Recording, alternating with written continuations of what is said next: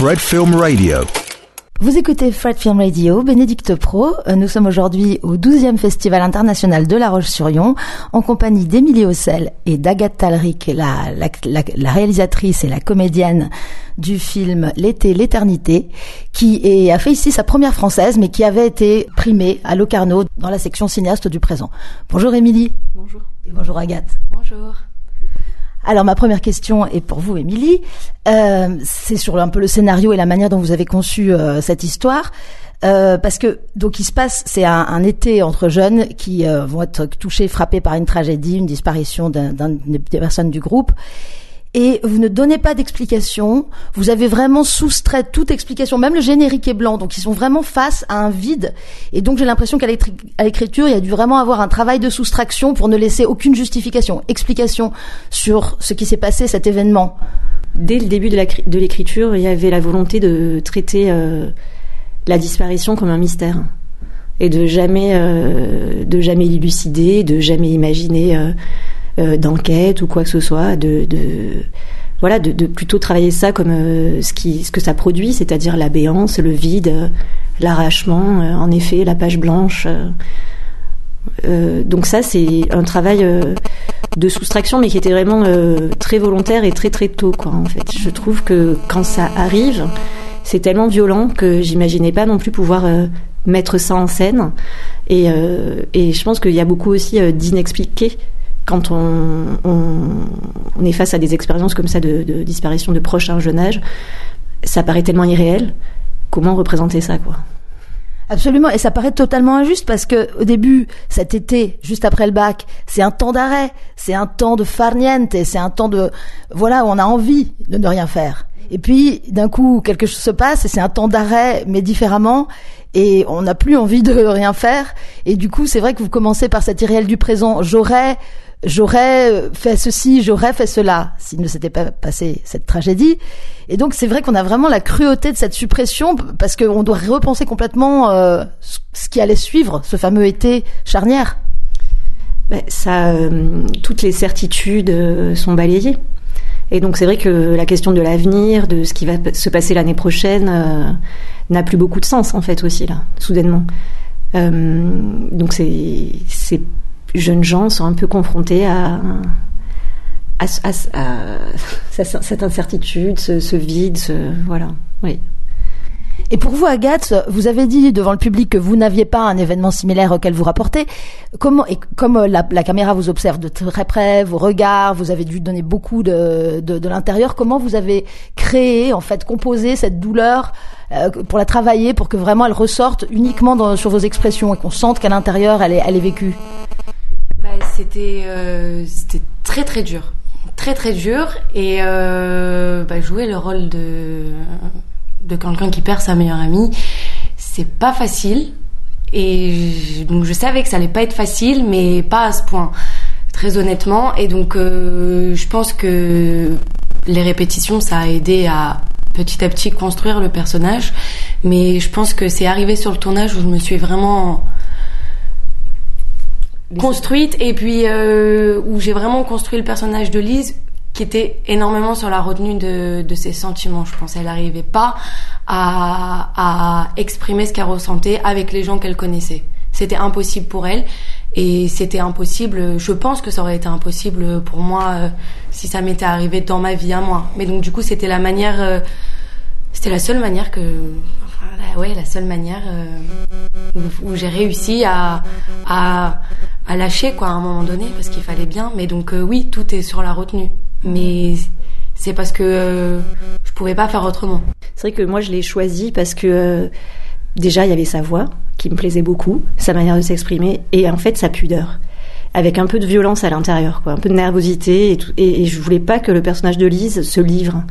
Je voulais pas qu'elle ça soit une une jeune fille trop évidente, trop facile, trop pénétrable, quoi. Et du coup, Agathe, elle a un peu ce truc où elle est dans la retenue, en fait, dans la vie. Et donc, euh, je me, on, on, a travaillé avec ça. Et après, le, le moment où euh, elle est clos, euh, bah, ça se passe dans le film aussi, grâce à certaines étapes de, et certaines rencontres déterminantes qu'elle fait dans le film. Mmh. Donc voilà. Et euh, en travaillant avec vos jeunes, acteurs, je veux bien que vous nous parliez un petit peu du, casting, Émilie, et surtout de ce travail de répétition et aussi de création d'un lien entre eux, sans vous nécessairement, qui a permis d'avoir cette belle cohésion du début, qui ensuite évidemment est, est brisée et qui, qui, font que chacun redevient des êtres singuliers et solitaires. Un petit peu. Enfin, je ne sais pas si c'est une bonne manière de le présenter. Euh, oui, pour les acteurs, euh, donc c'est, j'ai fait le casting moi-même avec une assistante. Donc j'ai rencontré beaucoup de jeunes gens, beaucoup de non professionnels, et euh, au fil des, des, séances, après on a choisi un groupe. Et ce groupe-là, on a travaillé, on a fait beaucoup de répétitions en amont du tournage pour réinventer le scénario avec eux, réécrire les dialogues, trouver la justesse des mots, des relations, et, aussi, oui, en effet, je les incite à, à se voir sans moi pour qu'ils créent des, des, amitiés, qui sont d'ailleurs restées pour certaines. Euh, donc euh, c'est et, puis moi je m'immerge avec eux. J'ai besoin aussi de passer du temps avec eux pour euh, qu'on crée des liens intimes et et voilà c'est comme ça que ça se met en place. Est-ce que vous avez un mot à nous dire sur le sur le casting, Agathe? Quand vous y êtes allée, est-ce que vous attendiez à vivre ça? Non. Alors le casting, c'était vraiment enfin tous mes amis euh, du lycée qui faisaient euh, il y en avait beaucoup qui faisaient du théâtre et donc qui m'avaient euh, parlé de ce casting ils m'avaient proposé d'y aller avec eux et donc moi je m'étais dit bah ça peut être chouette je pourrais faire de la figuration et ça me payera mes vacances pour l'été. Et, et, donc j'y suis allée mais j'étais très timide et donc pareil toujours sur la retenue et donc j'avais une copine qui m'avait accompagnée et, euh, et donc j'étais très très stressée. Et puis euh, elle m'explique comment ça va se dérouler. Et donc euh, on devait parler euh, devant une caméra euh, de, de, qui on était, ce qu'on faisait dans la vie, ce qu'on aimait, ce qu'on n'aimait pas. Et puis après c'était, on était lâchés quoi. Et donc moi je racontais ma vie, je racontais plein de choses, un peu comme comme dans une séance de chez un psy quoi. Mmh. C'était clairement ça pour moi en tout cas. Et après, elle nous demandait de faire une interprétation face caméra où on devait parler à quelqu'un qui était parti ou qui allait partir et lui dire tout ce qu'on n'avait jamais euh, osé lui dire. Et donc moi, ça, ça a été un, ouais, un soulagement. Je l'ai bien vécu et juste après, je passais le bac. Donc je disais tout ce que j'avais à dire devant une caméra et puis ça, on en restait là, quoi. Ouais, voilà. Ouais, voilà. Et finalement, ça s'est retrouvé dans le film. Pas ce que dit euh, Lise, mais enfin Agathe, mais la dimension euh, cathartique où les où ces monologues face caméra, hein. mhm. Ils sont la forme s'est retrouvée dans le film. Après, évidemment, ça a été remis en scène et réécrit euh, et improvisé pour la fiction. Mhm. Mais c'était moi, ça, m'avait tellement interpellée parce qu'il y en a 150 en fait des monologues face caméra au moins. Donc euh, c'est quand même une sorte de bouleversement intime que je revivais avec ces jeunes gens qui pouvaient être très heureux, euh, très joyeux, très tristes, euh, plein de colère, d'amour. Et du coup, ça me semblait être une parole qui avait toute sa place pour s'articuler à la fiction. Et je pense que ça, ça voilà, ça donne une autre dimension, peut-être un peu plus romanesque aussi, quoi, au film. Et ça, c'est, ça m'intéresse. Et en même temps, là, on pense à la réalisatrice parce que j'ai imaginé que j'ai imaginé que les jeunes euh, qui parlaient à la caméra, enfin, quand on comprend qu'ils s'adressent pas à la, à Lola, enfin, quand on comprend que ce n'est pas que des gens qui ont connu Lola qui parlent à la personne disparue, comme euh, je pense notamment à Marlon, à la face caméra de Marlon, je me suis demandé comment vous aviez fait pour arriver à a suscité comme ça chez la personne qui parlait face caméra, chez ce personnage, euh, euh, des sentiments aussi forts parce qu'il fallait lui, il doit falloir les chercher assez loin en fait pour obtenir ce moment euh, de 30 secondes aussi émouvant et déchirant. Alors là, comment j'ai fait J'ai créé une relation où ils avaient confiance, mhm. je pense, et où ils le faisaient pour le film, pour moi, parce que c'était important pour eux aussi quelque part. Mhm. Et, euh, et puis le film, c'est un film qui, qui euh, expose la fragilité des êtres mhm. et qui assume ça. Et c'est vrai que c'est pas quelque chose qui est euh, très évident pour un jeune homme, par exemple, d'exposer sa fragilité. Et puis il y a des moments où c'est nécessaire. Et je pense qu'ils avaient quelque part compris. Et pour Rita aussi, ils avaient compris l'enjeu du film et que c'était c'était là qu'il fallait aller. Donc ils l'ont ils l'ont fait. Mhm. voilà.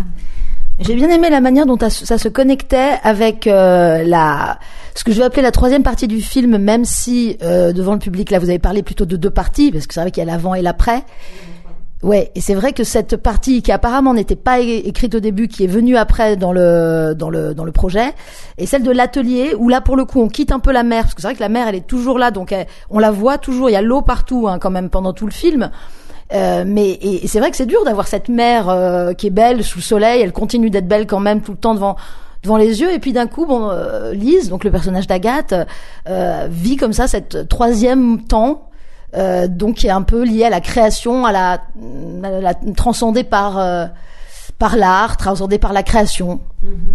C'est vrai que le film il s'articule plutôt en trois parties. Il y a le début qui est le, le moment du bonheur, qui est la légèreté. Après il y a une sorte de requiem central, au moment de la perte et du vide et du silence. Et puis a ces rencontres euh, qui vont l'amener dans un second monde. Et donc c'est un peu la troisième partie. Euh, c'est une partie où euh, je pense que euh, ce qui sauve aussi nos êtres, c'est de faire des rencontres et de comprendre grâce à des personnes qui sont bien souvent plus âgées ou qui ont du moins vécu des expériences ce qu'on est en train de vivre soi-même. Et donc, euh, je voulais que Lise aussi soit propulsée et qu'il y ait comme une sorte de, de monde parallèle. Quoi. Elle rentre par une porte et puis c'est la porte, c'est euh, comme Alice. Quoi. Boum, elle bascule dans un second monde. En effet, on est dans la boîte, dans la boîte. Et puis tout se joue. Et eux, pour le coup, ils ont les mots. Alors que la première bande, euh, une fois que le, le, le, drame a lieu, c'est brisé, il y a que du silence. Quand ils se parlent, ils se parlent mal, ils n'arrivent plus à, à avancer avec ça. Alors que et puis elle, comme disait Agathe, c'est que d'un coup Lise, elle est aussi avec des, des, des gens qu'elle ne connaît pas. Elle n'a pas besoin de leur parler. Mmh. Et eux, ils sont suffisamment accueillants pour comprendre qu'elle a un problème, mais pas non plus lui poser des questions. Et puis les, les choses viennent petit à petit. Et donc c'est vrai qu'il y a une sorte de, de, de, consolation ou de et de compréhension. Et, euh, et même son personnage finalement. Euh, euh, grandit et, et, et devient. Euh, il y a une scène entre euh, Agathe et, et Nina, enfin Lise et, et, Rita dans la cuisine, où elle comprend que elle aussi a vécu quelque chose de similaire, et du coup, elle, d'un coup, il y a le sentiment de l'empathie. Et l'empathie, c'est quand on grandit mm-hmm. petit à petit. Donc il y a quelque chose comme ça qui se qui se déploie. Euh, ouais. Après, cette partie, elle n'était pas complètement écrite, mais il y avait toujours l'idée qu'elle bascule, qu'il y ait une rencontre et qu'il y ait une bascule dans euh, un second monde avec des, aidés, des aînés et que grâce à eux, elle puisse renaître et comprendre ce qui lui était arrivé. Ce qu'on a écrit, c'est vraiment euh, bah, le texte après. Enfin, mm -hmm. et puis, enfin, tout, on a réécrit les scènes, mais il y avait cette idée d'un second monde. Mm -hmm. Est-ce que vous l'avez tourné de manière chronologique? Oui, on a tourné de manière quand même assez chronologique. Ouais. Bah, les, les, les, les, scènes de la, de la première bande, mm. euh, c'est ce qu'on a tourné en premier. Mm. Après, c'était un peu, euh, ça dépendait un peu selon les semaines, mais c'est vrai qu'on a terminé avec, euh, avec la, la, deuxième bande, le tournage. Oui. Donc c'était quand même assez chronologique. Si maintenant dans le film, c'est il y a, y a des scènes qui, qui s'entremêlent un peu et donc c'est un peu dispatché, mais on a quand même tourné assez dans un ordre chronologique, quoi. Il y a un, une parole intéressante que dit Rita, donc la, la, la fille qui guide cet atelier euh, où on est dans la troisième partie du film, sur le théâtre vraiment, et la catharsis, enfin, qui font des exercices qui semblent ne servir à rien. Et en fait, tout cela nourrit euh, quelque chose, même si c'est pas dans la pièce finale, ça a servi à donner de l'épaisseur. J'ai l'impression que ça reflète un peu le travail que vous avez dû faire vous-même, Émilie. Euh, oui, probablement. En fait, pour moi. Euh euh, Nina, c'est c'est pas, un peu c'est un peu mon double quoi. Enfin, il y a mmh. quelque chose euh, du chantier. Euh, ouais, et puis mais après je trouve que c'est vraiment quelque chose avec les acteurs de théâtre. Hein, de, de, en effet, parfois faire des choses qui paraissent absolument ridicules. Ou euh, abso et d'ailleurs Marlon, il a cette espèce de, de jugement euh, parce que lui, il comprend pas pourquoi on va jusque là. Mais l'idée du chantier aussi m'intéressait. J'avais pas forcément envie de montrer une pièce finie. Mmh. Je trouve que l'idée de chercher une forme, de peut-être y arriver, peut-être pas, mais l'important c'est la recherche en fait, ce truc-là. Mmh. Donc euh, voilà, il y avait cette, cette dimension ouais, qui me de, de, la, de la marge et de la, du fait qu'on est en quête d'une forme qui viendra peut-être là et, ou qui viendra plus tard, mmh. en fait. Et vous avez vécu ça Vous avez senti l'effet de ce, de ce travail, en fait, comme euh, une première expérience de comédienne, Agathe? Oui, oui. Et puis euh, aussi, j'étais face à, à des très bons acteurs et puis qui avaient quand même euh, beaucoup, beaucoup d'expérience et qui étaient plus grands que moi, donc qui étaient aussi quand même euh, impressionnants, quoi. Mmh c'était compliqué de débarquer là et puis euh, d'imposer euh, le personnage, euh, l'histoire et dans quelque chose en plus qui était en train de, de, se construire.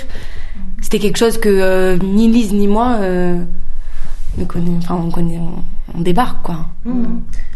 C'était du plus bel effet. J'ai vraiment trouvé le film hyper touchant. Au-delà des, des, mots, pourtant on a quand même réussi à en mettre, mais euh, c'est l'été l'éternité, donc un très très beau film. Est-ce qu'il a une date de sortie en France?